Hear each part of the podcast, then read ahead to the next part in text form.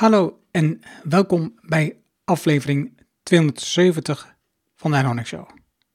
Waar je leert van ondernemers en ondernemende mensen die bijzondere resultaten bereiken, welke beslissingen ze genomen hebben om hier te komen, wat ze doen, de strategie en hoe ze klanten krijgen.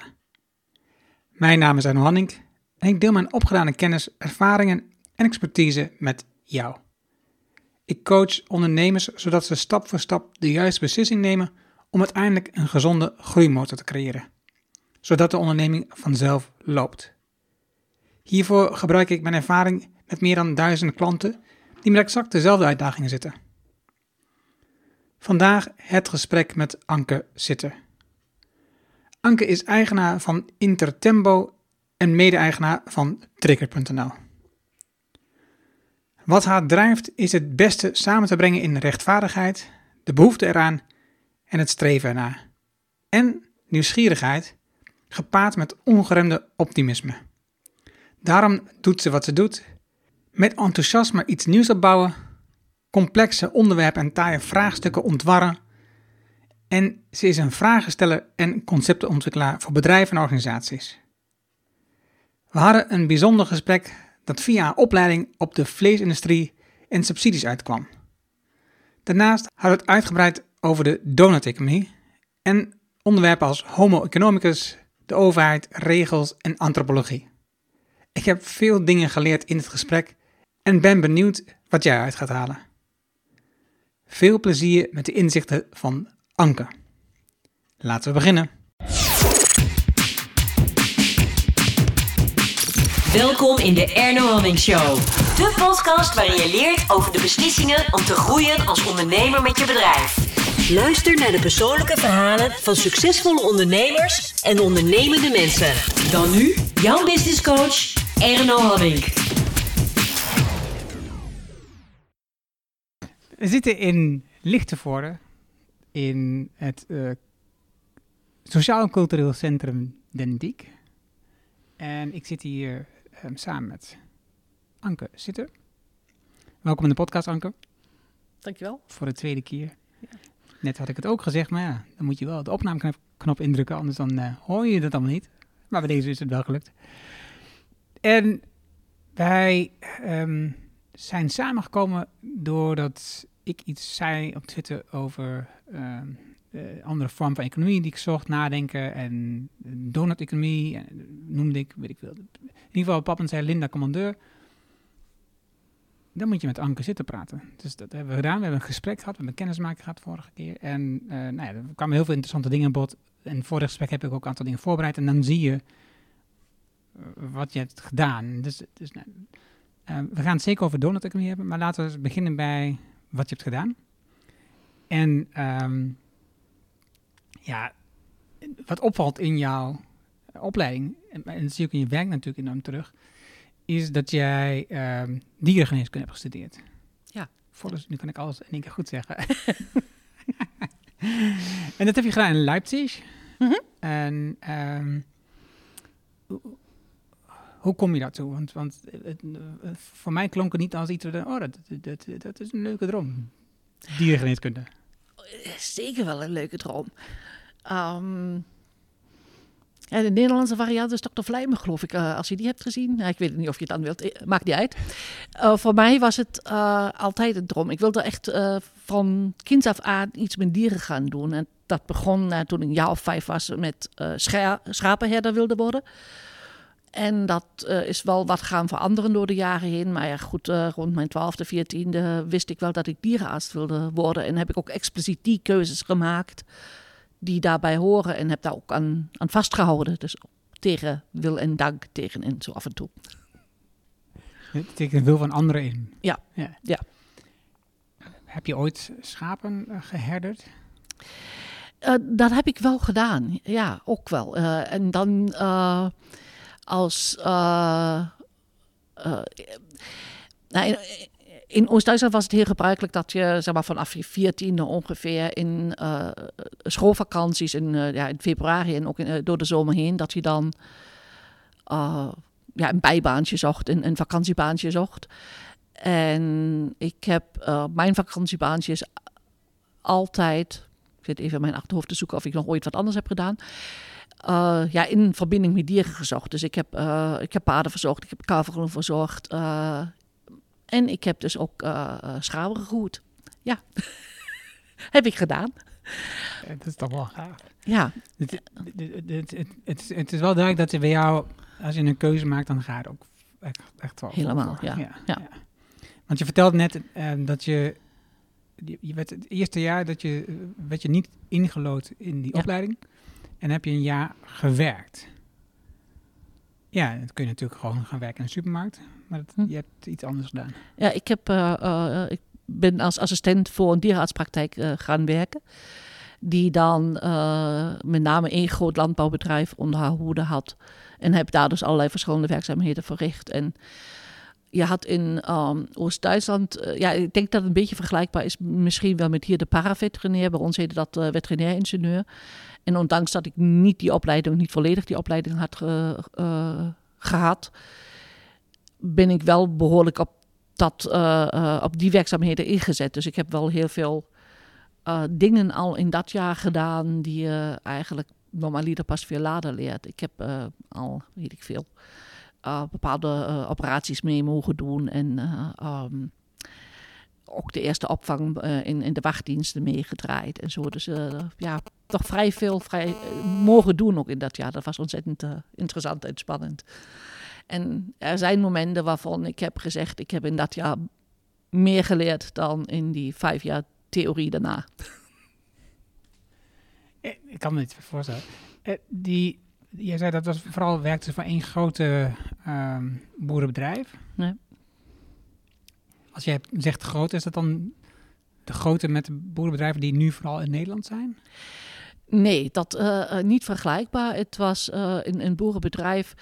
Um, hun paradepaardje letterlijk was de paardenfokkerij met 150 merries in, in de stal ze hadden daaraan uh, gekoppeld uh, sportpaden waar, uh, waar ze dus allerlei kampioenschappen mee reden. En dus ook de kwaliteit van hun materiaal, als je zo wilt, onder aandacht brachten.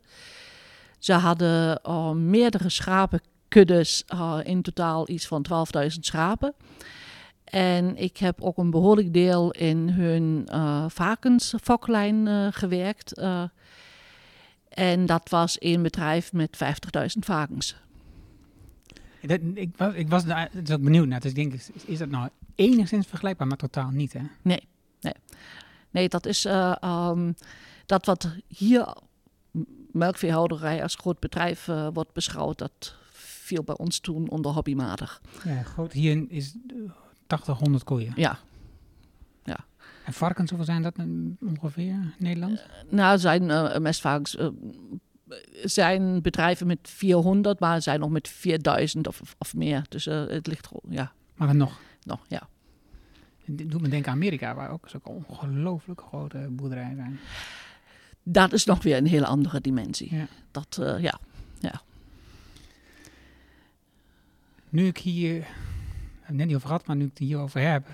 Uh, wat, wat vind jij, wat merk jij van Um, laat ik dan zeggen, ik, ik, ik raak steeds meer geïnteresseerd en volg ook daardoor steeds meer mensen die zich bezighouden met, met uh, uh, vegan zijn. Met um, niet eens uh, vegetarisch, maar echt vegan. Um, en je ziet dan ook wel wat mensen die daar wat over, zich ook over uiten. Het laten zien wat er, wat er, wat er gebeurt. Hoe, hoe, hoe krijgen we melk en hoe gaat het met die varkens, met, het, met de hittetransport en wat gebeurt er met de kuikentjes, allemaal dat soort dingen. Wat, wat, wat vind jij daarvan? Hoe, hoe, um, hoe ervaar je dat als, als, als iemand die daar ja. altijd gewerkt heeft? Goh, heb je even een uur? Um, dat is uiteraard een onderwerp waar ik me ook uh, behoorlijk veel mee bezig hou. Ook uh, ben ik nu zelf niet meer ontzettend actief in, in, in de landbouw bezig. Punt 1. Um, uh, ja, op het moment dat mensen uh, keuze maken om vegetarisch of uh, vegan te willen leven, moet je keuzes respecteren.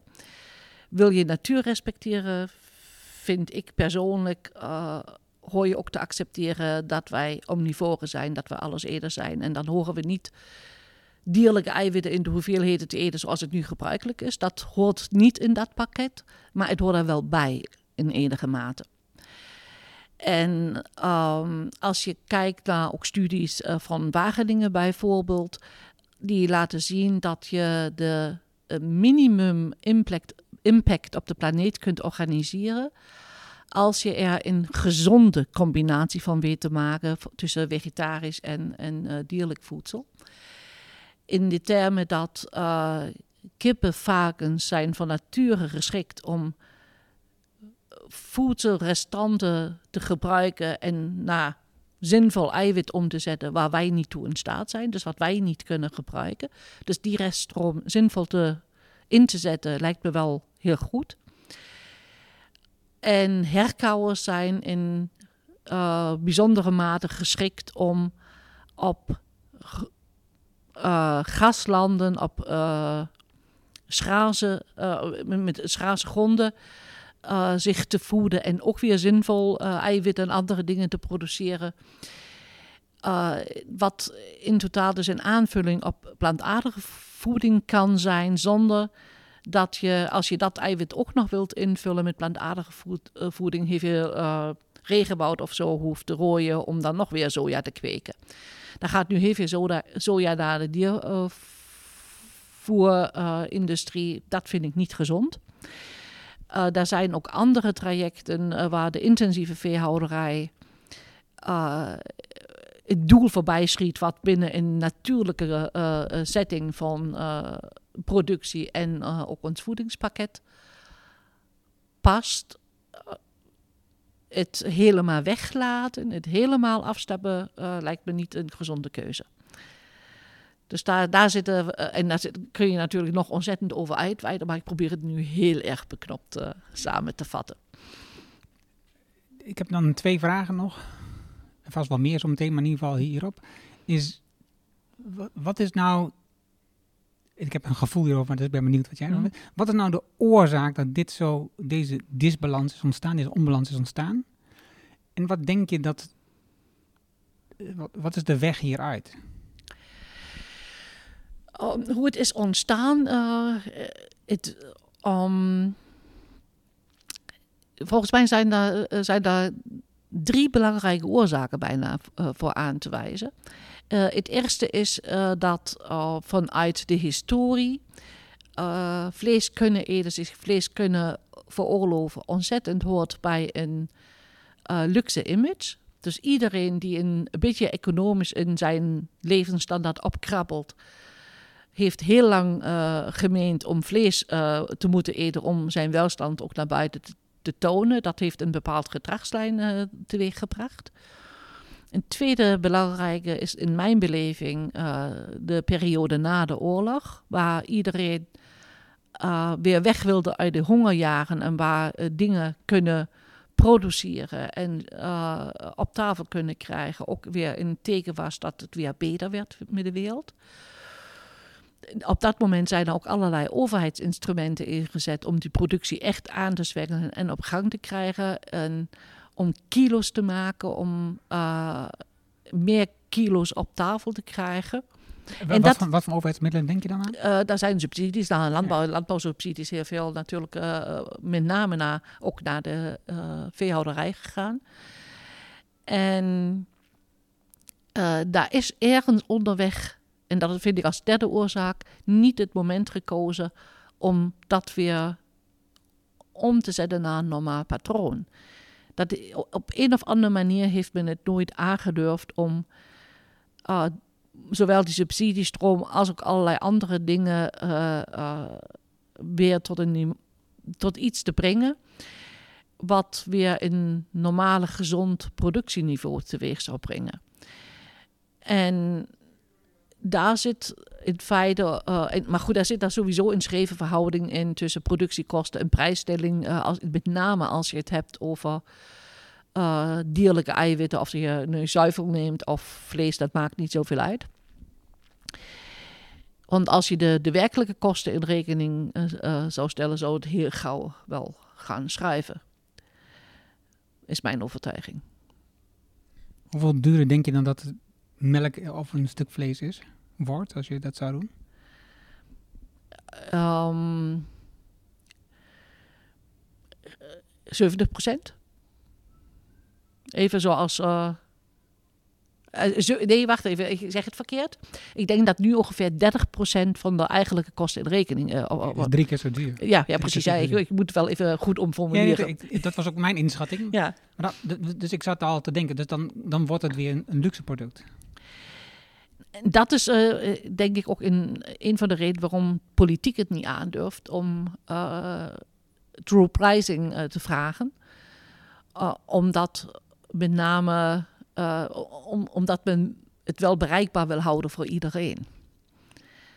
Dat vind, dat vind ik op zich ook wel een, een logisch patroon. Alleen ehm, de oorzaak voor het bereikbaar houden of het, het eh, insteken op bereikbaar houden voor iedereen zit wel in het herschrikken van ehm, de eh, of, eh, herverdeling van de welvaart in zijn algemeen. Dus daar waar nu die, die, die schaar steeds groter wordt, zou je daar iets aan moeten doen, een stuk herverdeling, om het bereikbaar te houden voor iedereen. Ik, ik, ik had niet verwacht dat hierover zouden praten. Maar goed, het, het, is- Ja. het past natuurlijk enorm. Want het is natuurlijk een onderdeel van de economie. Zeker in Nederland. Het is een, Ja. een belangrijk onderdeel van de economie. Dat, Ja. eh, hoe, we zien ook de subsidiestroom vanuit de EU naar de boeren. Het- Er gaat gewoon enorm veel geld in om. In die Ja. wereld. Dus, het is een, dus vandaar dat het wel een interessant onderwerp is. Maar ik had hem niet verwacht op die manier. Dat is mooi. Het is mooi. En, en het geeft mij ook de ruimte om nu er meer over te leren. Dus dat, dat is precies wat ik altijd zoek in dit gesprek. Is wat, wat kan ik hier, wat kan ik leren? Wat kan ik, Ja. wat kan ik Ja. van iemand halen die uh, langer en dieper in zit in dit onderwerp? Even,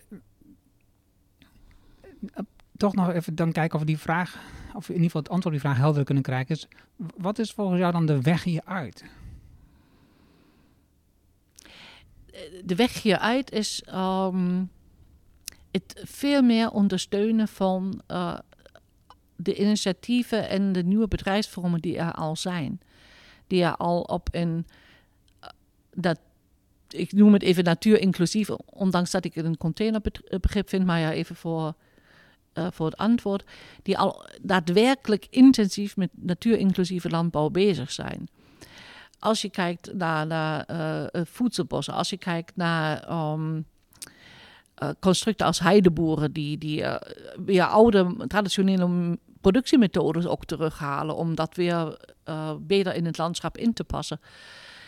Dat zijn eh, allemaal initiatieven die, omdat ze niet in het standaard pakket passen, heel moeizaam worden ondersteund vanuit de overheid subsidies vanuit de overheid zijn op de klassieke productiemanieren gericht en op de klassieke verbetertechnieken uh, in de klassieke stromen, in de klassieke kolommen. Dus uh, echt innovatieve, echt disruptieve ontwikkelingen worden niet standaard ondersteund door subsidies of heel lastig.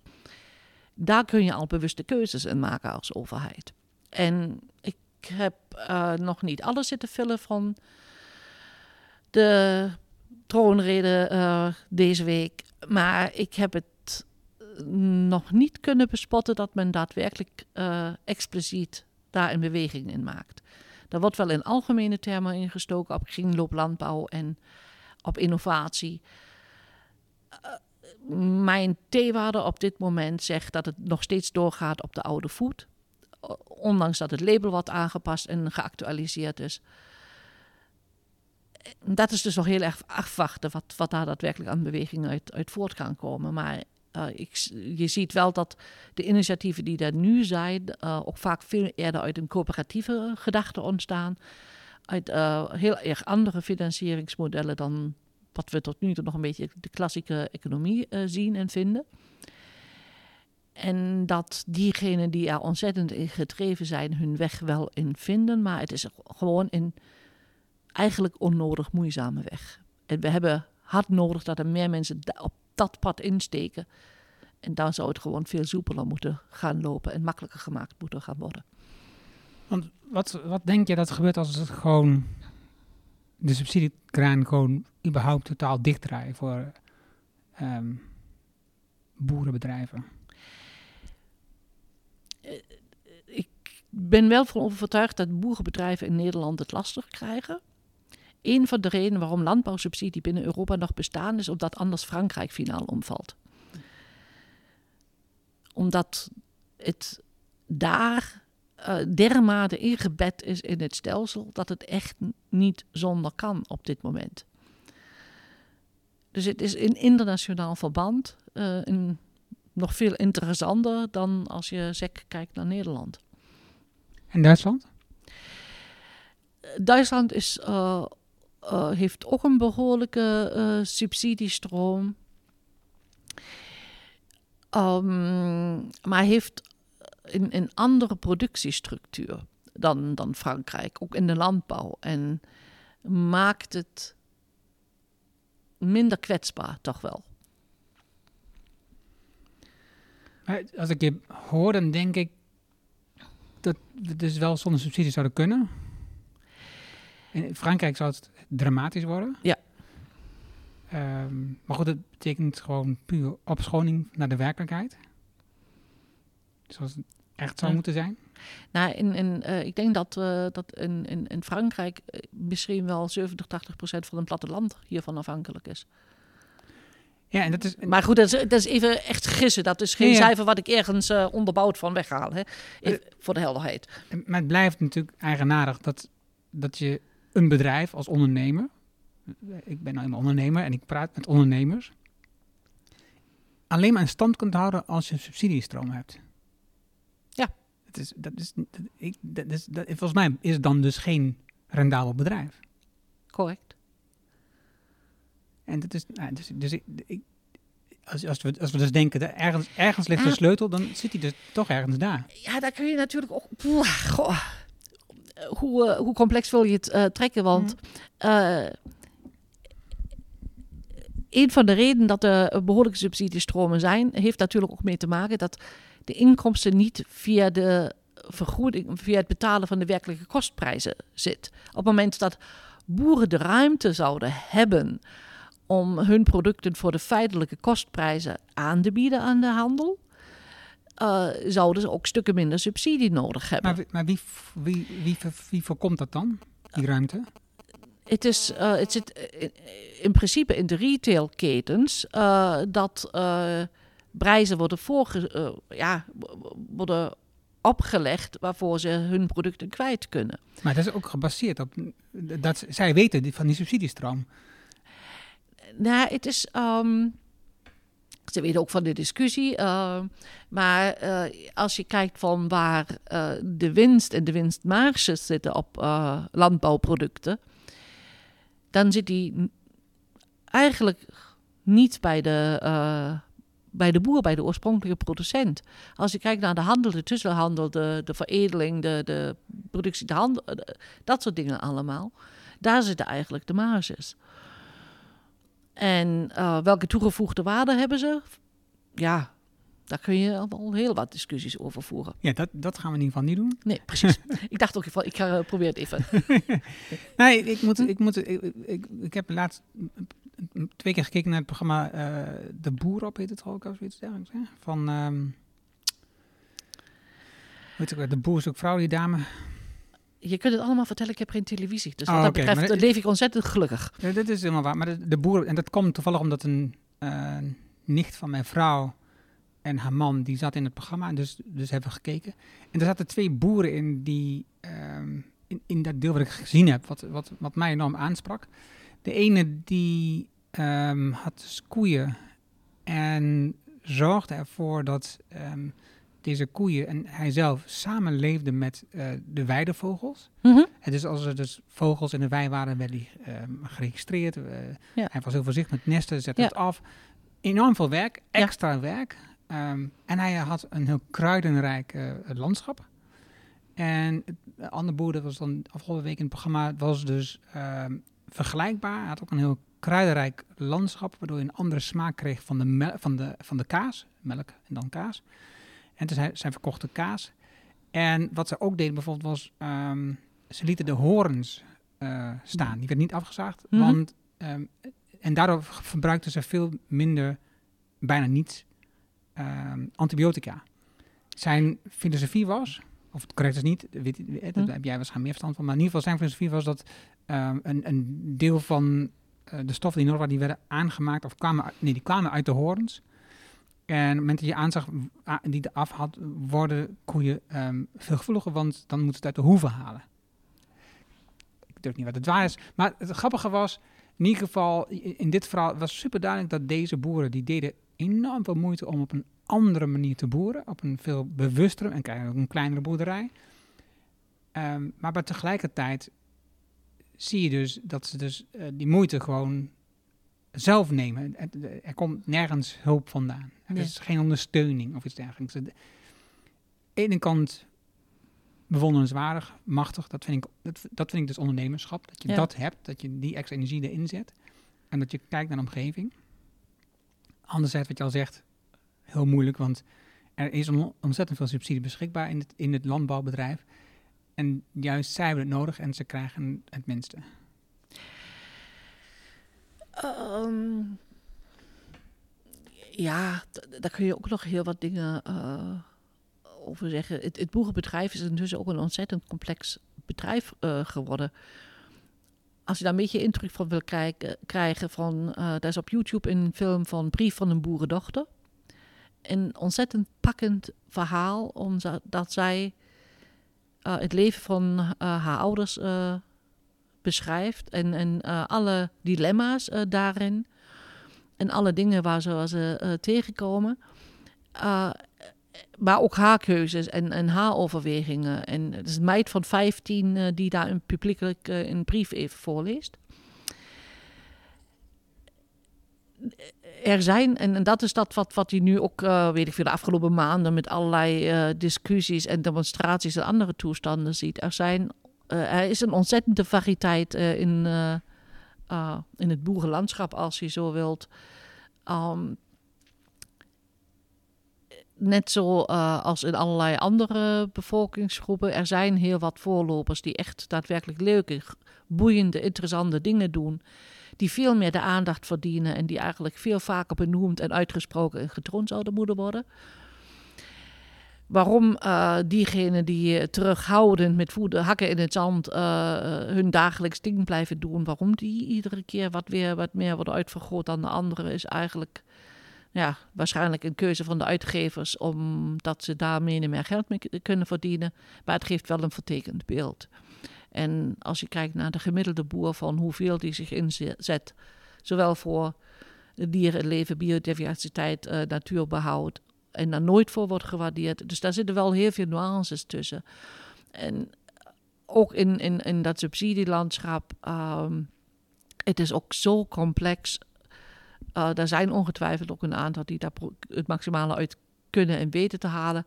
Er zijn ook een aantal die uh, het geen uithalen uh, om te kunnen overleven. Want eh, dat zijn ook dingen van, ik weet nu niet de exacte aantallen en ik zou, zou daar even een tikkeltje daarnaast kunnen zitten, maar ongeveer 100 jaar geleden um, was het uh, volgens mij uh, iets dat, dat een boer iets van 40 families met zijn producten kon onderhouden en daar kon die prima van leven. En nu is het iets van ruim 400 of zo en die kan daar geen brood van verdienen. Die moet een bijbaan hebben om zijn bedrijf te kunnen blijven onderhouden. Uh, ook kloppen de getallen nu misschien niet helemaal. Uh, het zijn gewoon schreven verhoudingen. Het, het klopt gewoon uh, in de basis niet. En ja, dat is wel iets wat nog heel wat nodig heeft om naar gezonde proporties te brengen. Zowel aan de economische en zeker ook aan de biologische kant, maar absoluut ook aan de sociale kant. Aan de, aan de acceptatie en de tolerantie naar elkaar toe en het elkaar gunnen en je beseffen dat jouw boterham wel van die boer vandaan komt. En dat jouw bereidheid om daarvoor te betalen maakt wat die boer kan investeren of niet. Ja, eens. En tegelijkertijd, op het moment dat um, de nationale bakker, uh, de winkelketen, uh, meer vragen voor het product, dan het deel wat naar de boer gaat, blijft minimaal. Ja, dat is iets wat, wat uh, misschien wel ingrijpen van de overheid nodig heeft. Ja. Uh, zou kunnen. het is in ieder geval iets wat op dit moment uh, daadwerkelijk gewoon niet, niet goed is. Dat denk ik ook. Ja. Oké, super interessant uitstapje. maar goed, het is, het is natuurlijk een groot deel van jouw leven. Als ik door jouw cv ga op LinkedIn en ik zie wat je hebt gedaan, bij welk bedrijf je hebt gewerkt, dan zit, dan, dan zit jij gewoon in die wereld. Je zat, je zat, dan zat jij in die wereld, moet ik zeggen, sorry. Ja, voor een behoorlijk deel wel. Ja, absoluut. Ja. Um, als, je, als ik kijk naar een van de dingen die op je uh, recent staat het Beter Leven keurmerk uh, ja. in samen met de dierenbescherming. Wat, wat heb je dan daar precies gedaan bijvoorbeeld? Nou, het is um, ja, ik ga even voor het gemak ervan uit dat de meeste mensen het keurmerk wel kennen. In ieder geval diegenen die wel dierlijke producten eten. Want het is een keurmerk van de dierenbescherming voor uh, vlees of zuivelproducten of eieren. Die, waar extra aandacht aan het welzijn van de dieren is besteed. Daar zit een heel systeem erachter. En wat op dit moment het geval is, dat de sectoren waar het Beter Leven keurmerk in de productieketen al ontzettend verankerd is, uh, dat zijn met name de varkens en de kippen. Bij de runderen besteed, begint het ook steeds meer te komen. Het bijzondere is dat uh, het Beter Leven keurmerk daar de afgelopen 10, 12 jaar een ontzettende groei in heeft doorgemaakt. En dat al hetgeen wat voor de Nederlandse markt wordt geproduceerd, bijna allemaal in een of andere vorm aan het Beter Leven keurmerk verbonden is. Als het gaat om kippenvarkens.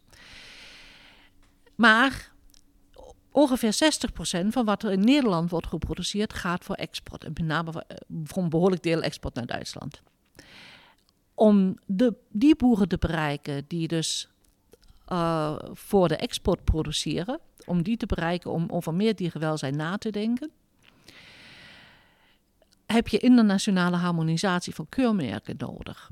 In Duitsland en ook in Frankrijk en andere landen bestaan ook wel een aantal uh, dierenwelzijnslabels. Uh, Nederland uh, loopt in het geheel ontzettend voorop. In alle andere landen zijn ze nog lang niet zo ver als in Nederland. Maar wil je de extra kosten, de extra aandacht kunnen vermarkten, verwaarden, ook van de boeren die voor de export produceren, zullen ze dat onder een label af moeten kunnen zetten in het buitenland. En vandaar dat die internationale harmonisatie nodig is. En niet zozeer om nu uh, te zeggen van die exportboeren moeten per definitie blijven bestaan en is allemaal nodig, nodig, nodig. Maar om, wij leven in een geglobaliseerde wereld. Uh, producten en handel stoppen niet aan de grens. En wil je dierenwelzijn uh, in de vee-industrie op alle vlakken op een hoger niveau tillen, verbeteren en ook bewustere keuzes in maken, moet je daarin de samenwerking vinden. En die vind je niet via de wetgever. De wetgever blijft zich beperken tot de minimumeisen. En meer eisen en ruimer gaan eisen gaat dus alleen via dat soort trajecten. En ik was dus uh, voor een project van twee jaar door de dierenbescherming ingehuurd om met name in samenwerking met uh, Tier, uh, Tierschutzbund in Duitsland te kijken naar het label wat hun onder hun hoede hebben. Maar later ook in contact met Huidingsvorm. Dat is een soort van over, overkoepelende structuur in Duitsland voor dierenwelzijnslabels. Om te kijken in hoeverre daar harmonisatie mogelijk is en samenwerking mogelijk is en hoe we dat vorm zouden kunnen geven. Ik heb daarvoor zelfs een keer naar Strasbourg mogen reizen om bij het Europees Parlement een presentatie te doen. Voor, dat was dan weer in samenhang met antibiotica gebruik, die dus op het moment dat beter dierenwelzijn is, dieren daadwerkelijk in betere omstandigheden leven, ze ook minder kwetsbaar zijn voor ziektes, dus ook feitelijk minder antibiotica nodig zijn. Uh, in, in, drastische mate minder antibiotica nodig is. Wat uh, natuurlijk ook een van de speerpunten op, van de Europese Commissie op een gegeven moment was uh, in al het medicijnengebruik. En um, goed, dat was uh, toen best wel een interessant uh, uh, moment, moet ik zeggen. Dat, dat, daar kan ik me iets bij voorstellen, ja.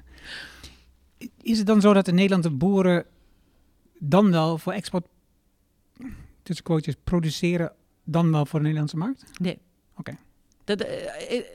In uitzonderlijke gevallen wel, maar het is eigenlijk redelijk gestructureerd eh, welke bij de binnenlandse keten zijn aangesloten en welke meer bij de export eh, stromen. Dat eh, is, ja, in heel veel gevallen is dat wel redelijk gesorteerd. Dan snap ik het nog niet helemaal goed, maar dat betekent dus dat een boer tegelijkertijd ehm, koeien laat slachten voor de Nederlandse markt en ook voor de export. Eén boer. Of is juist één boer vooral... Nee, het, eh, sorry, ik haper even op, eh, op je voorbeeld eh, van koeien slachten. Want eh, koeien is, sorry, is een soort van, eh, ik zeg het even heel hard, afvalproduct van de zuivelindustrie. Dus die, die krijgen sowieso eh, kanalen die even eh, daaraan verbonden zijn. Maar als heb je het bijvoorbeeld over mestvarkens, eh, zijn eh, veel boeren structureel verbonden aan een bepaalde retailketen. Dus die, die produceren voor een keten die bijvoorbeeld aan een bepaalde supermarktketen eh, levert. Uh, sommigen daarbij eh, produceren voor een bepaald concern die meer internationaal opereert. Daar kan het wat meer variëren of het voor Nederland of voor, voor export is. Maar er zijn ook heel wat die juist in, in handelsketen zitten, die met name voor de export werken. En op het moment dat een boer eh, keuze heeft gemaakt, bijvoorbeeld om mee te doen met het Beter Leven keurmerk, dan produceert hij eigenlijk per definitie voor de Nederlandse markt, omdat hij de extra kosten via de exportkanalen niet terug kan verdienen. Hmm, helder, helder.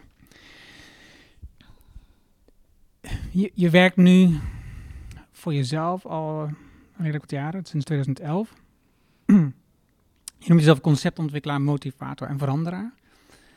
En ik heb nog veel verschillende titels voorbij zien komen op eh, verschillende functies. Maar ben je buiten dan dit project van Beter Leven nog vaak betrokken rondom ehm, jouw achtergrond als, als eh, dierenarts opgeleider? Uh, nou ja, goed, dat is nog in twee andere programma's bij de dierenbescherming waar ik ook betrokken ben, waar dus die achtergrond ook nog wel een, een rol speelt. Het ene is dat ik voor hun een keurmerk heb ontwikkeld voor dierenasielen, dierenopvangcentra. Daar doe ik ook nog heel veel in het beheer en onderhoud van, van het keurmerk. En het andere is het programma Diervriendelijk ondernemen. En daar gaat het gericht op de gezelschapsdierensector. Om van, uh, daar, zitten heel wat thema's onder van uh, fokken van rassen die, um, waar dier niet per definitie door beschadigd raakt. Of ook het aanbieden van uh, diervoer wat daadwerkelijk goed is voor het dier. het aanbieden van afleidingsmateriaal, speeltjes als je zo wilt, waar het dier iets aan heeft. En waar allerlei andere troep en nonsens uh, bij voorkeur achterwege moet blijven. En in dat traject zijn we ook gestruikeld over voederdieren. Dus uh, muizen, uh, konijnen die bij wijze van als slangenvoer en, en leeuwenvoer worden gekweekt.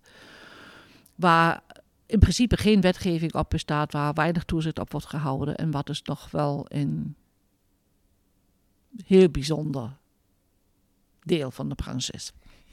Dat denk ik ook, ja. Laten we gaan naar het, het donut-economie um, stuk. Hoe, hoe ben je daarbij betrokken geraakt? Hoe, waarom zit daar je interesse in? Nou, misschien even uh, om tussendoor te zeggen, ik heb tussentijds nog een studie uh, bedrijfskunde uh, gedaan. Dus, Aan de Nijrode? Ja, ja daar, daar haper ik soms in om het te willen noemen. Ja, maar ik heb het bij deze gezegd. Ja, precies. en dat ik daarover haper heeft mee te maken dat Nijrode heel lang en voor een deel nog steeds met name de klassieke economische modellen leert. En waarvan ik overtuigd ben dat die nou ja, die zijn heel erg gelinkt aan de neoliberale gedachte, neoliberale gedachtegoed. Wat uh, bij ons allemaal intussen ontzettend is ingebakken, maar wel leidt tot al die problemen die we op dit moment hebben met de maatschappij en deze planeet. Dus dat, uh, dat is uh, voor mij een, een, directe link. En daarmee wil ik Nijnrode niets verwijten, want ik heb daar wel een ontzettend fijne studietijd gehad. En ik heb ook daadwerkelijk ontzettend veel geleerd. Maar ik heb ook bewust van een aantal van die le uh, leerlingen intussen afscheid genomen. En dus een overstap gemaakt bijvoorbeeld naar donut-economie. Omdat uh, ja, een van de dingen die, die mij drijft en die me altijd al heeft gedreven, is rechtvaardigheid. De rechtvaardigheid in allerlei variaties en, en, en contexten, als je zo wilt. Dus een stuk van uh, eerlijke verdeling, eerlijke aandacht, uh, open met elkaar omgaan, elkaar vertrouwen geven. Um, en elkaar ook iets gunnen. Dat, dat zijn allemaal dingen die, die ik wel heel erg belangrijk vind. En die vind ik allemaal wel in donut-economie terug. En ik denk dat dat het is waarom ik daar eigenlijk vrij snel ja, fan van word, als je zo wilt. Werd. Um, omdat het, uh, het is vooral in, in het is een holistische benadering. Het gaat... Even in de, ja, precies, in de kern even kort uitleggen wat het inhoudt. Ja. Uh, donut-economie, het, uh, beginnen we even heel simpel bij de naam. Het ontleent zijn naam donut aan uh, het gebakje, wat absoluut niet goed is voor iedereen. Maar in de vorm is het een, een die staat voor het ecologisch plafond van deze planeet. Dus wat deze planeet kan verdragen aan milieu en andere ellende wat we daarover uitstorten. De binnenstring uh, staat voor uh, het uh, sociaal plafond, fundament. Dus wat mensen nodig hebben om te kunnen leven. voeding, vrijheid, educatie, dat soort elementen allemaal. En tussen beide ringen in heb je, zoals Kate Ravers, die daar het boek over heeft geschreven, de sweet spot van ondernemen, van de maatschappij. dus dat model van buitenring, binnenring en daartussen is de veilige ruimte voor ons allemaal om te bloeien, om ons te ontwikkelen en ontzettend te genieten van deze planeet. Uh, in haar boek uh, geeft uh, Kate eigenlijk een soort van zeven stappen aan van waar je over na moet denken als je een switch wilt maken tussen het, een, tussen het huidige model, de huidige e-, economische modellen en het model van donut-economie. En daar gaat het vooral erom dat je niet meer vast moet houden aan permanente groei uh, van de economie. Uh, want ook in de natuur is er niks wat eeuwig uh, groeit. Je moet overgaan naar bloei van de economie. En ja, er is verschil in fases voor bijvoorbeeld landen, branches. Van sommigen zitten daadwerkelijk in de groeifase. Dan moet je ook niet met dwang zeggen van je moet nu naar bloei. Maar er zijn heel veel economieën die daadwerkelijk aan hun groeifase eigenlijk voorbij zijn. En waar je het lef moet hebben om het los te laten. Een ander uh, cruciaal uh, element daarin is dat uh, daar waar in de neoliberale gedachte ook heel vaak wordt gezegd van nou, we moeten wel voor de ondernemers de vrije markt bewaken, moet je aan de ene kant ontzettend realiseren dat de markt helemaal niet vrij is. Als je kijkt naar subsidies, naar belastingsregelingen, naar import-exportregelingen en alle andere toestanden die het economisch verkeer reguleren, is de markt per definitie niet vrij. En in het uh, traditionele model ontbreken er uh, cruciale elementen aan. Dus in het donut-economie-model wordt gesproken over de ingebedde economie. De economie als onderdeel van de maatschappij, dienend aan de maatschappij en niet andersom. En uh, wat dan cruciale dingen zijn die in de traditionele modellen in aan ontbreken, is bijvoorbeeld uh, zijn al de sociale functies. Uh, zorg wordt als kostenpost gezien, niet als uh, sociaal bijdrage. Um, huisvrouwen worden helemaal niet in meegenomen, het hele huishoudelijke element. Terwijl een studie in Amerika heeft uitgewezen als je in, de rol van een huisvrouw vertaalt naar rollen en functies en daar de CAO tegenaan plakt. Dus uh, voor het kind brengen naar school en een taxitarief uh, en voor het schoonmaken van het huis het schoonmaaktarief en voor het koken, nou ja, goed, het horecatarief, whatever. Ehm, kom je op blijkbaar iets van 120 dollar per jaar wat je aan economische waarde daarvan moet rekenen. En dat is gewoon not done in het staande economisch model. 120.000. 120.000, wat zei ik? 120. Oh, ja, oké. Okay. Ja. 120.000, ja, ja, sorry. Dankjewel voor de oplettendheid. Dus dat is een cruciaal ding. Um, wat uh, ook een element is in donut-economie, is dat um, wat in de traditionele modellen een beetje de homo economicus uh, is, uh, die wordt wel behoorlijk gefileerd. De mens is niet berekenend, de mens is niet sec op zijn voordeel uit die heeft niet permanent de calculator uh, ter hand om, om iedere keer uh, haarscherp te kijken van hoe zit het. Uh, mensen zijn besluiten heel sociaal. Dat hebben we de afgelopen maanden zeker weten kunnen laten zien als je ergens nog een bewijs daarvoor nodig had. Maar ook ehm, heel spontaan in zijn besluiten. Op het moment dat iets goed voelt, doet de prijs er bijna niet aan toe. En zo zijn er meer elementen die, die de mens veel meer in zijn geheel meenemen dan zeg als consument. Want de mens reduceren tot consument veroorzaakt ontzettend veel maatschappelijke ellende. En daar moet je je ontzettend van bewust zijn als je dat pad op gaat. Pauze. Wat zijn, wat zijn de drie belangrijkste consequenties van het feit dat we mensen reduceren tot consument? Je uh, waardeert niet uh, de sociale interactie. Dus daar waar die anderen helpt, ondersteunt zonder eigen belang. Dat laat je volledig buiten beschouwing. Dat waardeert je niet, uh, dat respecteer je niet. Je maakt een niet besluitvaardig op bestuurlijk niveau. Want op het moment dat je hem tot consument reduceert, zeg je van hij snapt niks van bestuurlijke structuren, hij snapt niks van bestuurlijke processen. Dus moet, moeten we hem ook niet vragen. En een um, ander uh, facet is dat je uh, ook talenten uh, volledig negeert. Omdat een talent iets is wat in toekomst waarde kan leveren, maar niet nu op het moment waarde levert. En in consumententermen, in handelstransacties, uh, hou je alle, bijna alleen maar rekening mee met wat op dit moment waarde heeft en waarde levert.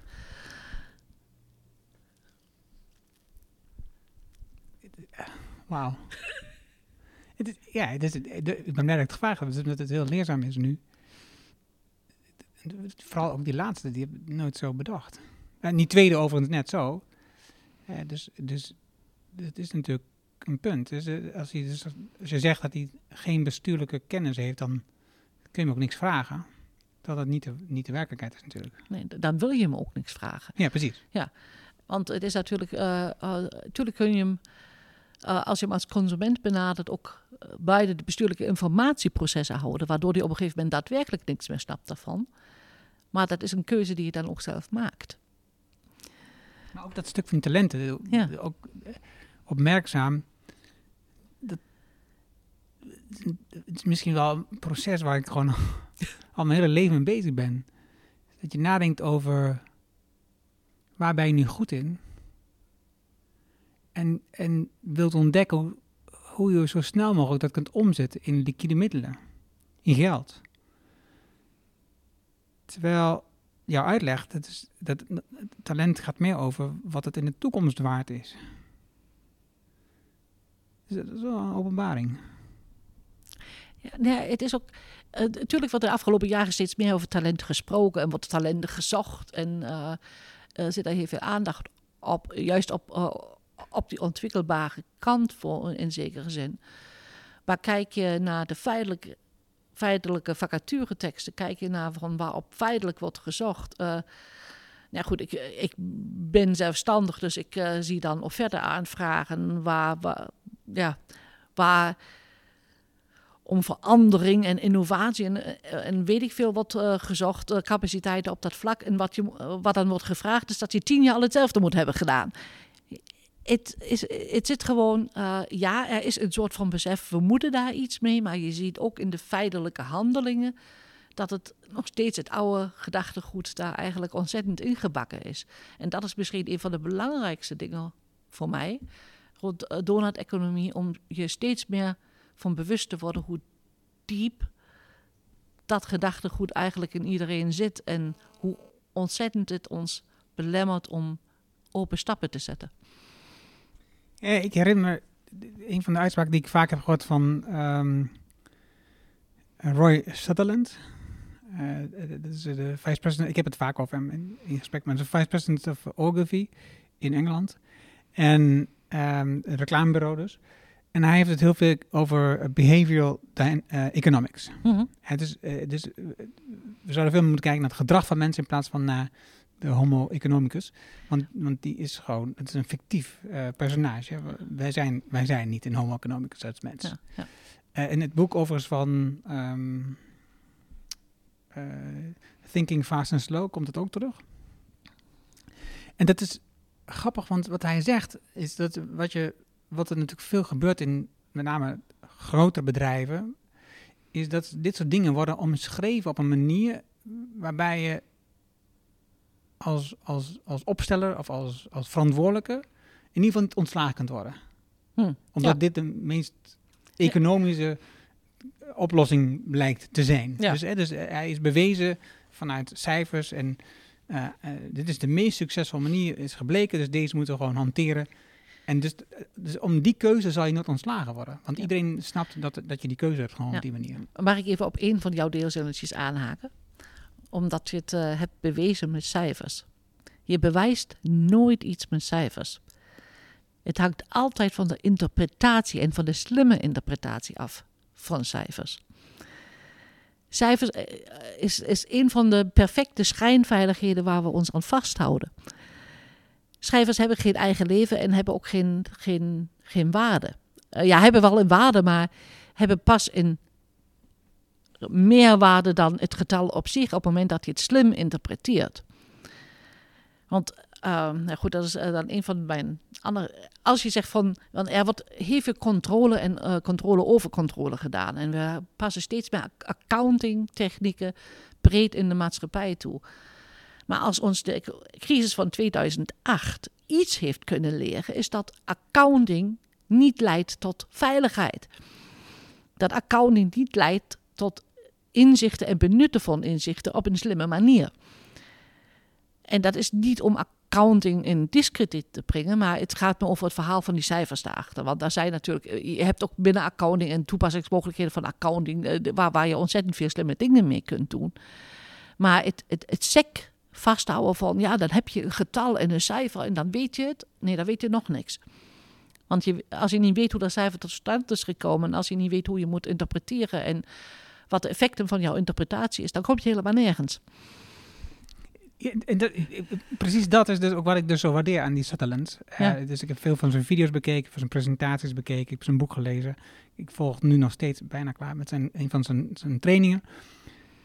Dat is precies wat het over gaat. Weet je, interpretaties van cijfers, als je dieper graaft, hè, dan ko- kom je echt tot ontdekking wat erachter schuilt en hoe je dat zou kunnen beïnvloeden, wat je zou kunnen doen, hoe je het gedrag van mensen kan beïnvloeden om, om het resultaat te krijgen wat je nodig hebt. In plaats van dit is het gemiddelde, dit is het cijfer, hier moet aan vasthouden. Dus het is wel grappig dat het nou Ja. zo eh, naar voren Ja, komt. het is ook vooral, eh, ehm, ik vind het bijzonder van, ja, je kunt het gedrag van mensen beïnvloeden. Ja, soms zijn er directe verbanden te leggen tussen een specifieke oorzaak en het gedrag wat iemand dan vertoont. Wat het, eh, omdat we eh, in heel veel onderzoeken ons beperken tot een eh, directe correlatie, een directe rechtlijnige verbinding tussen het een oorzaak en gevolg, laten we veel te vaak allerlei andere invloeden bij de beschouwing. En die complexiteit, zolang je complexiteit niet omarmt, zolang je complexiteit niet meeneemt in je overwegingen, niet kijkt naar de context waarin een cijfer is ontstaan en wat er allemaal onder zit aan oorzaak, ben je daar eigenlijk nog niet helemaal. Dus daar zit. eh, En, dat- en dat is natuurlijk eigenlijk, eh, om op jouw tweede punt van net terug te komen, dat is precies waar, ehm, in mijn optiek, de politiek, dus de bestuurlijke misbruik van maakt. Het is, er, zitten, er zitten zoveel, ehm, en bedoel ik met name de leiders van die, van die, van die organisaties uiteraard, het, het, het- er zitten zoveel verbanden in, en dat willen ze dan eenvoudig maken en dat dan, zodat, je makkelijk een besluit kunt nemen. En worden al die verbanden weggelaten om op één punt te, hameren. En de, eh, eh, stikstof. eh, weet je, het- is super ingewikkeld. Dat is niet zomaar te besluiten. Dat ligt daar, dat ligt bij de vliegtuig. Ja. dat ligt bij de, maar dat iets moet gebeuren, dat is super duidelijk. Dus maken we het eenvoudig. En daardoor ontstaat dus een polarisatie. daarmee sla je de plank mis. Exact. Ja. En het erge is natuurlijk wat er gebeurt, is dat de burgers slash consumenten worden tegen elkaar opgezet. Ja. Omdat zij uitgaan van die eenvoudige ehm, Mhm. definitie van het probleem. Weet je, ik moet altijd, als ik op Twitter eh, zie ik bijvoorbeeld eh, heel vaak Gert Hiemstra die dan eh, in discussies zich moeit ehm, over ecologie, over weer en de gevolgen van wat we allemaal aan het doen zijn op het weer. En het, het is zo eenvoudig met weinig kennis te reageren, vol overtuiging. Mhm. Dat je denkt dat dit het is, omdat je, dus te- omdat je al die andere verbindingen, ehm, correlaties niet ziet, ehm, denk je dus veel te eenvoudig. Ja, het, het kan natuurlijk eh, bij tijd en weilig ontzettend eh, eh, nuttig zijn om het even terug te brengen tot enige eenvoud. En, en even terug te brengen, even in het, eh, in een bepaald perspectief eh, te zetten. En zeker voor een analyse en voor, voor bepaalde gedachtenvorming. Maar voordat je dan probeert het eh, verder te interpreteren en eh, wijze besluiten op te nemen, moet je wel terug naar de context. Dan moet je wel die check doen of het dan daadwerkelijk inpast in, eh, in het geheel. En dat gebeurt vaak niet. Is mijn indruk. Nee, dat Ja. denk ik dus ook. Ja. Want als ik dus kijk naar de vraag, als je die presentaties van Sutherland allemaal een beetje afkijkt, en dan zie je, dan heeft hij regelmatig voorbeelden van, kli- van klanten waar ze mee werken, die hebben dan onderzoek gedaan naar iets, en daarop zijn besluiten genomen, en dan komt, dan komt het niet uit. Mhm. Dus dan worden ze ingehaald en, eh, uitge en, en zij gaan dan echt dieper onderzoeken waar dan die discrepantie vandaan komt. Wat is, er, wat is er dan misgegaan in die keuzes? En dan zie je dat je gewoon soms veel meer resultaat bereikt door ehm, hele kleine aanpassingen. Niet eens aan het product, maar aan de manier waarop we het product Ja. gebruiken bijvoorbeeld. De manier waarop we iets eh, weergeven. Hij noemt bijvoorbeeld ehm, waarom ehm, eh, de app waarmee je een taxi bestelt, heet dat ook weer? Eh, je kan een taxi bestellen. Ja. Weet je, als je een taxi bestelt, dan heb je geen idee hoe lang het duurt voordat die taxi komt. Maar je kan ook een Uber bestellen. En je ziet op de app waar die is. ja. Welke Uber voor jou is. Je, je Ja. ziet de naam van die persoon. Je hebt al betaald. Dus je hebt eh, geen transactie meer is er. Je hebt er geen gedoe met geld meer. Plus je kan exact timen wanneer je naar buiten komt om je Uber te nemen. Ja, precies. Nou, dat zijn zo. Dat, er is niets veranderd Hm. aan het versnellen van de taxichauffeur, eh, de auto harder te laten rijden. Alleen maar aan de Hm. zekerheden voor ons als mens in de app, dat we zien Ja. waar die is en hoe lang het nog ongeveer Ja. duurt voor die, voor die bij mijn deur staat. Ja, precies. Nou, Kate uh, die heeft het in, in, in haar boek eh, over dat we heel vaak proberen allerlei dingen dicht te timmeren met regeltjes en nog meer regeltjes en nog nauwkeuriger en nog fijner. En zegt ze, waren de meeste besluiten van de mensen, dat, eh, dat gaat een beetje eh, eh, eh, hoog over. Dus ja, zij heeft het over rule of thumb. Van, eh, je hebt eh, zeg maar die 80-20 regelen. Je hebt een soort van eh, bepaald overzicht nodig en, en de rest dat neem je dan voor lief aan. En wat zij dus ook aangeeft is van je niet, moet niet proberen die 20% dicht te regelen, maar je moet meer kaders geven voor die 80%, zodat mensen zich leren ook prettiger te voelen en, en, en daar op basis daarvan gewoon besluiten gaan kunnen nemen, durven te nemen. En niet alleen in het dagelijks leven, want dat gebeurt wel, maar ook in grotere verbanden en in ruimere verbanden en complexere verbanden. Dus dat. eh, ehm, en dan maak je gebruik van een natuurlijk gedrag van de mens. Want niemand heeft eh, eh, die laatste anderhalf gram boter op de boterham nodig, omdat hij denkt dat hij dan een uitgewogen balans heeft op. ja, toevallig hebben afgelopen week de een podcast opgenomen eh, over het boek eh, Thinking Fast and Slow. Dus ik Mhm. heb het boek gelezen. En het is een vrij uitgebreid boek. Maar je leert door het boek enorm veel over de manier op- waarop wij als mens ehm, door de dag door denken en reageren Hmm. op dingen. Dus wat ons gedrag is en wat, wat natuurlijk is. En, en er zitten zoveel dingen in die wij doen wat we, wat we ons niet realiseren. En, en dat, kun je, dat gedrag kun je dus aanpassen, beïnvloeden, kun je op reageren. Dat is veel eenvoudiger en goedkoper dan eh, dingen dichttrimmen met wetten en regelgeving Ja. en met cijfers aantonen. Ja, nou, vooral, eh, ja, precies. En je, ehm, eh, je ziet ook in een, in een proces van de laatste, ik denk misschien 15, 20 jaar. als je kijkt naar overheid, van hoeveel procedures en hoeveel andere regels allemaal meegenomen zijn, zie je dat. En dan ga je natuurlijk de goede weer eh, op de verkeerde manier eh, bejegenen. Maar dat heel veel steeds minder bereid zijn om feitelijk na te denken over dat eh, expliciete eh, stuk wat ze net voor zich hebben. Het past in, in, in de regeling, of het past in de procedures, of het past niet. Maar er wordt niet meer per se naar de inhoudelijke kant gekeken daarvan. En dat is wat je, eh, wat je bereikt als je te veel dicht ti- timmert, je ontneemt ook heel veel mensen de moed om na te denken. Oh, maar die moet ik even raden. Door de regels dicht te timmeren, ontneem je mensen de moed om na te denken. Om beslissingen te nemen. Die hou ik erin. Hoe help jij nu bedrijven om hierover na te om hiermee aan de slag te gaan?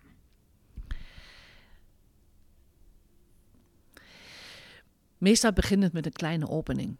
Een bepaald vraagstuk eh, eh, wat ze zelf hebben, waar ze zelf over struikelen, waar ze niet helemaal uitkomen.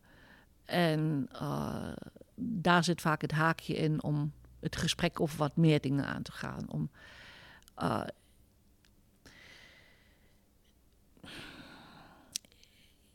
ja, om, om, om breder te kijken, om anders te, te kijken, ook om anders te willen kijken. Van, eh,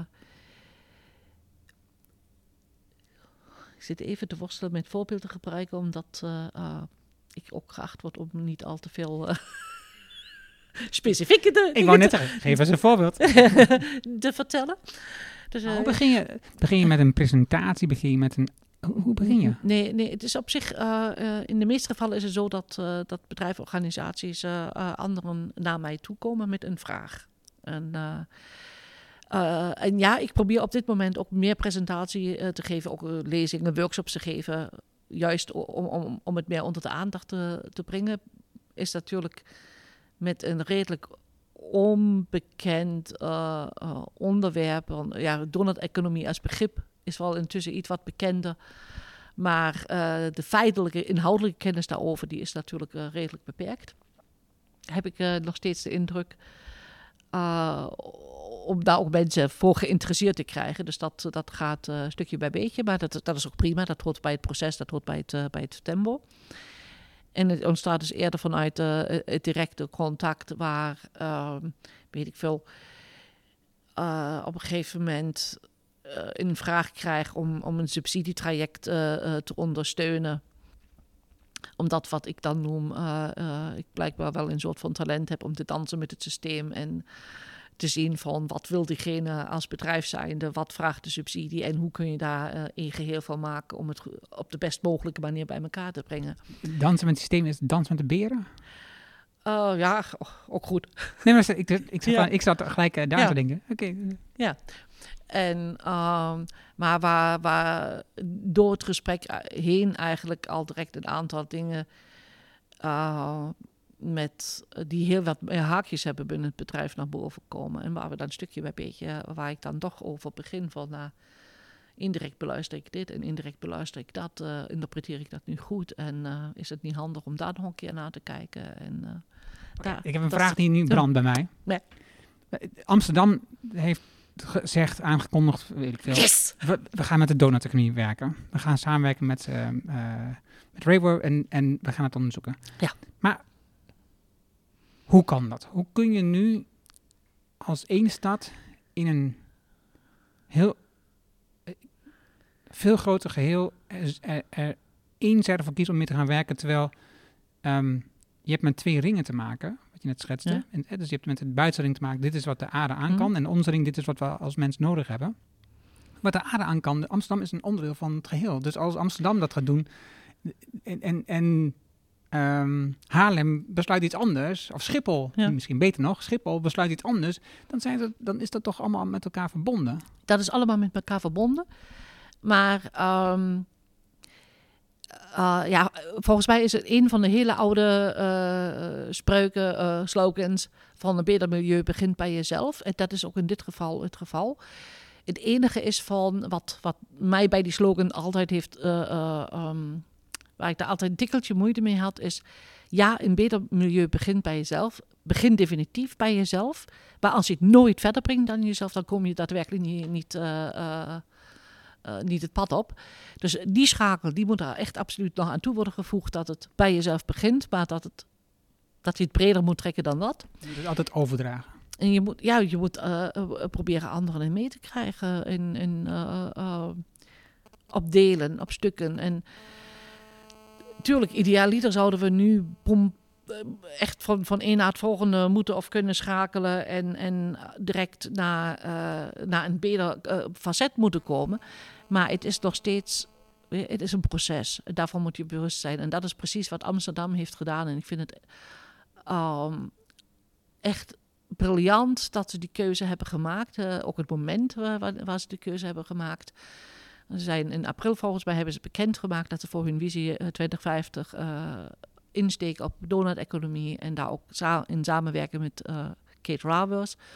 Als je dan kijkt wat hun eerste expliciete keuzes zijn, dan blijven die nog heel erg bij, bij, de, bij hedendaags.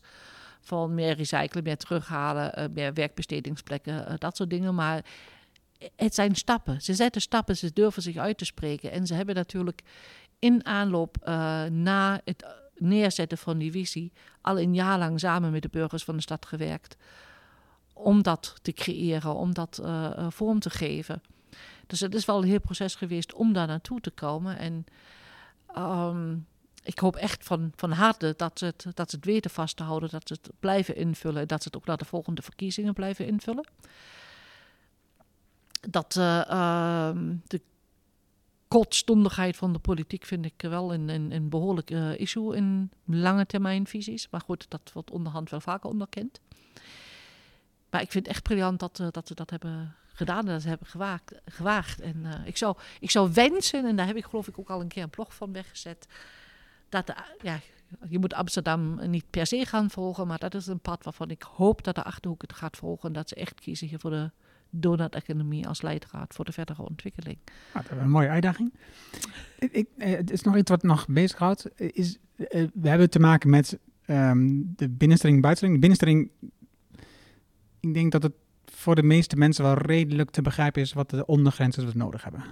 Maar de buitenste ring, wie heeft dan, hoe bereken je dan, hoe bepaal je wat het maximaal is wat de aarde aan kan?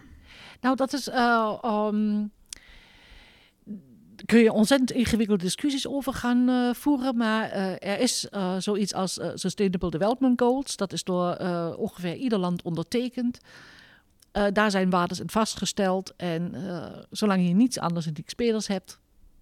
dat is goed. Ik, ik, ik, heb nog geen moment bedacht, dus dat is heel handig. Dat, dat is, nee, maar het is. Um, de Millennium Noda is ervoor gebruikt, Sustainable Development Goals is ervoor gebruikt, mensenrechtsconventies is ervoor gebruikt. Dus het is, die ringen zijn geconcipeerd op basis van bestaande internationale contracten. Mooi, superhelder. Oké, okay, we sluiten hem af kan nog van mij heel lang niet met je doorpraten over dit onderwerp.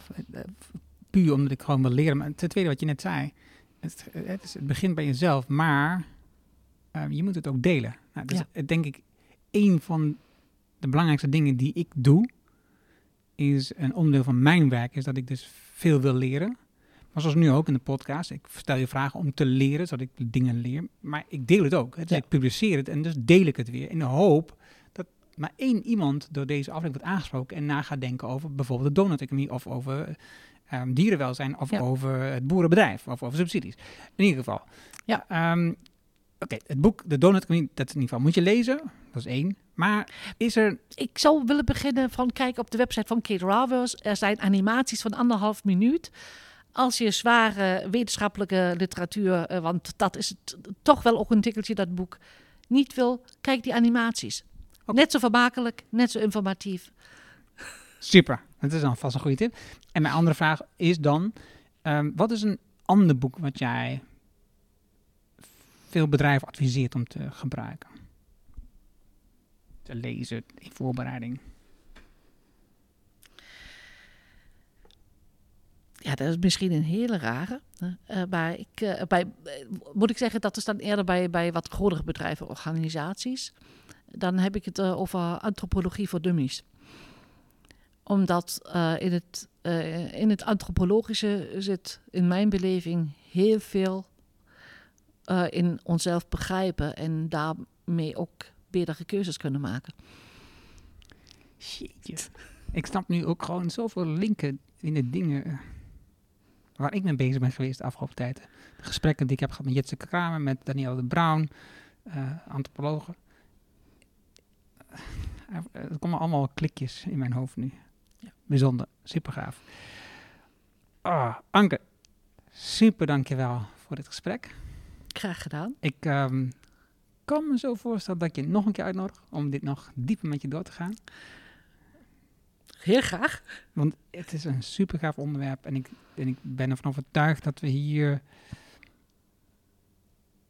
veel meer mensen over opmerkzaam moeten maken, moeten begeleiden, helpen. eh, Uitdagen. uitdagen.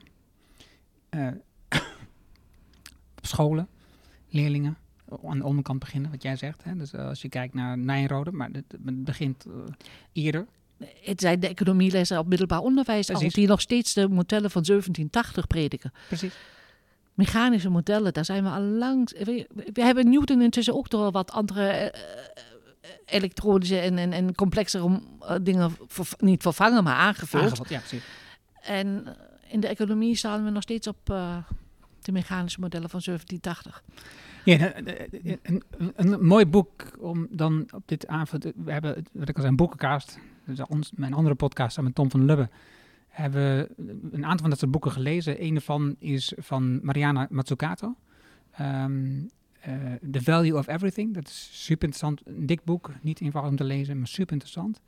En de andere is ehm, Small is Beautiful. Ik ben even de auteur kwijt. Maar dat is ook zo'n boek wat je inzichtelijk maakt over de eindigheid van groei bijvoorbeeld. En dat je Ja. niet alleen maar denkt van het moet groter en groter en groter. Nee, en dat is een boek van 100 jaar geleden, voor duidelijkheid. Hè? Dus, Ja. dus toen werd er ook al zo gedacht. Alleen, ja, we zijn steeds harder de, andere, de verkeerde kant opgelopen, laat maar zo zeggen. Nee, ja, de, de, de, de- eh, ja, goed, nee, anders ga ik nog weer. Ja, precies. Op, ja, Waar kunnen mensen jou bereiken? Waar kunnen ze jou vinden? Uh, ja, uh, op het moment dat je contactgegevens zoekt uh, via LinkedIn. Ik heb gewoon mijn contactgegevens op LinkedIn staan. Uiteraard ook via de website van mijn bedrijf, Intertembo. Um, Intertembo.nl ja, ja, kom alsjeblieft. Oh, Intertembo.com. .com. Um,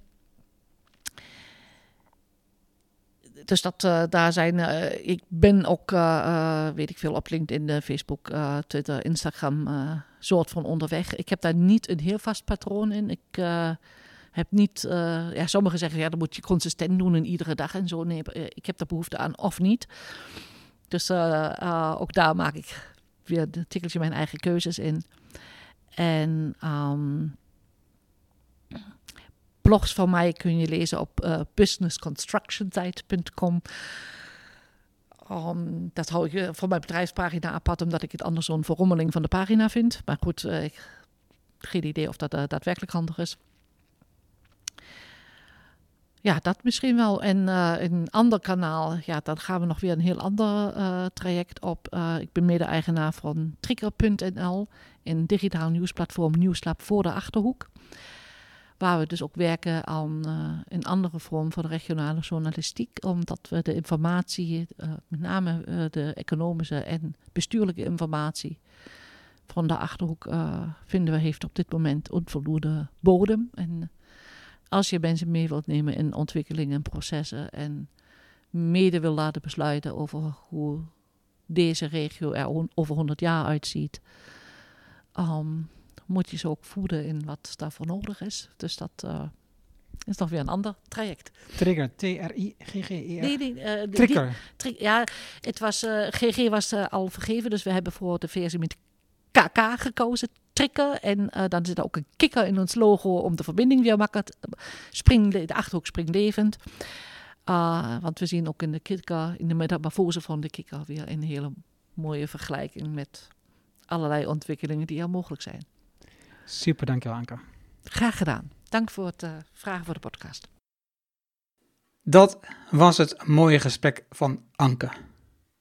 Je vindt de namen en de links die we noemden in het artikel dat bij deze uitzending hoort.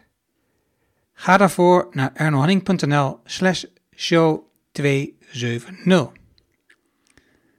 Wil je vanzelf de volgende afleveringen op je telefoon krijgen? Dat kan heel eenvoudig. Heb je een iPhone? Dan zit daar standaard de Apple Podcast app op. Open deze app en zoek de Ernohanning Show. Heb je een Android telefoon? Installeer dan bijvoorbeeld eerst de Player FM app. Zoek daar de Ernohanning Show op en klik op abonneer. Dankjewel alvast. Heb je vragen, opmerkingen, reactie over deze aflevering met Anke of over de podcast in het algemeen? Stuur dan een e-mail naar podcast.ernohanning.nl. Ik hoor graag van jou. Wil je leren hoe je stap voor stap de groeimotor van je bedrijf versnelt?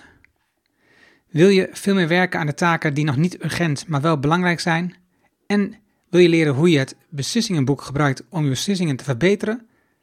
Vraag dan het boek Betere Beslissingen, Betere Ondernemen aan op ernohanning.nl.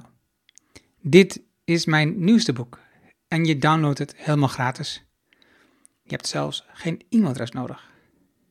Wil je de papieren versie? Dat kan ook. Je betaalt dan alleen de verzendkosten. Het boekje blijft gratis. Wil je het boekje nu hebben? Vraag het dan aan op ernohanning.nl. Je leest het in één avond tijd. Dankjewel voor het luisteren en graag tot de volgende. Dankjewel voor het luisteren naar de Erno Hanning Show op ernohanning.nl.